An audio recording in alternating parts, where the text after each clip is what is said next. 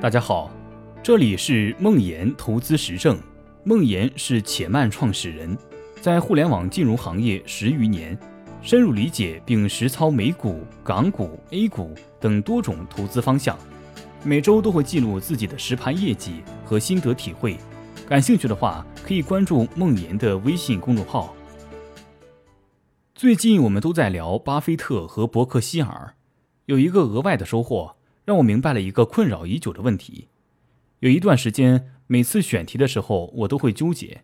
我的听者既有经验丰富的投资人和基金经理，也有几乎没有投资经验的小白用户。写深了，怕有人看不懂；写浅了，怕有人不爱看。后来干脆不纠结了，想聊什么聊什么。一段时间下来，倒还挺自然。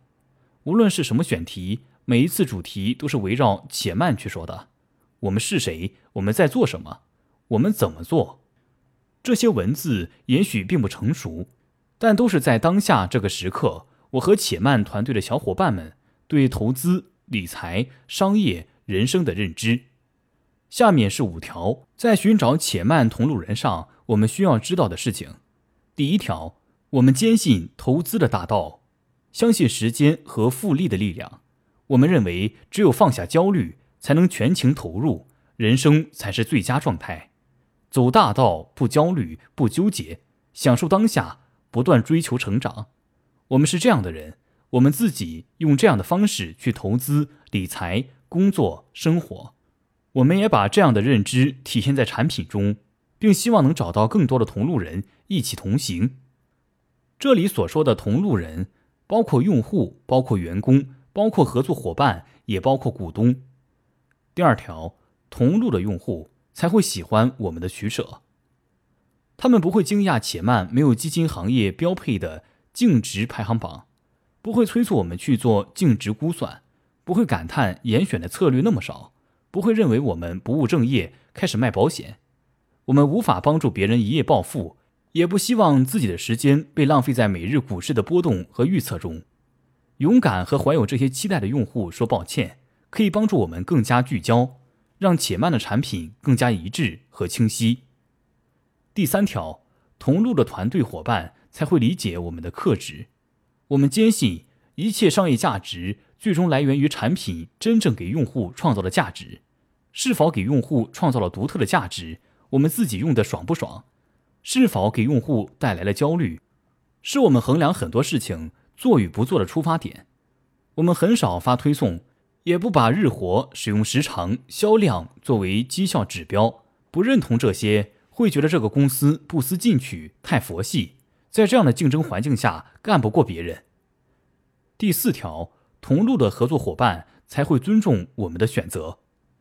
虽然商业利益的共赢是合作的基本诉求，但共同的价值观才是双方走到一起的根本。我有你缺少的，你有我不具备的。合作并不是互相占便宜，而是互相弥补短板，一起把事情做得更好，给社会创造自己无法单独创造的更多的价值。第五条，同路的股东才会欣赏我们的价值。且慢看似慢，但时间会证明它的价值。我们选择站在用户一边，不会利用金融的信息不对称来为自己谋利，也不愿意或者说没有能力。利用人性的贪嗔痴这些弱点来做增长，去收割用户的金钱和时间，但我们相信慢即是快，相信选择少有人走的路，长期来看会有更大的社会和商业价值，从而给股东创造超过社会平均水平的商业回报。只有投资人的投资策略和这样的商业理念与经营方式相匹配，才能让大家在一起走得更远、更开心。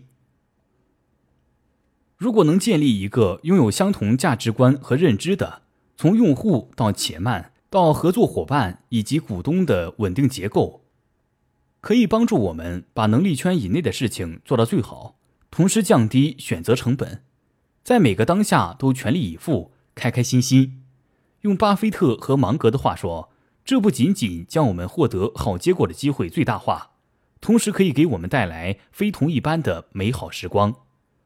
前一段微信大会，张小龙做了四个小时的演讲，事后有很多分析这个演讲的文章，其中我最喜欢连岳老师的这句话：“没有理性的善良是愚蠢，成为恶人的养料，并养大了恶。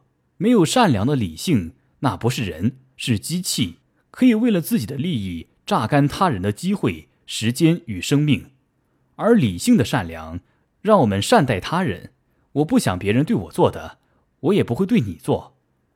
在这善良基础上。”动用理性增长自己的用户、财富、影响力，我之所得亦是你之所得。就像长久的友情，是两人一起变好。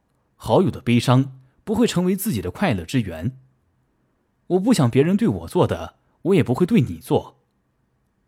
打个有些自大的比喻，Google 希望它的用户在搜索之后尽快离开页面，微信希望它的用户放下手机，多和朋友在一起。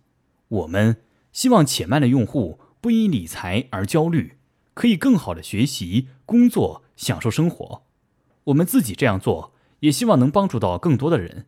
在这基础上，动用理性增长自己的用户、财富和影响力，创造更多的社会和商业价值。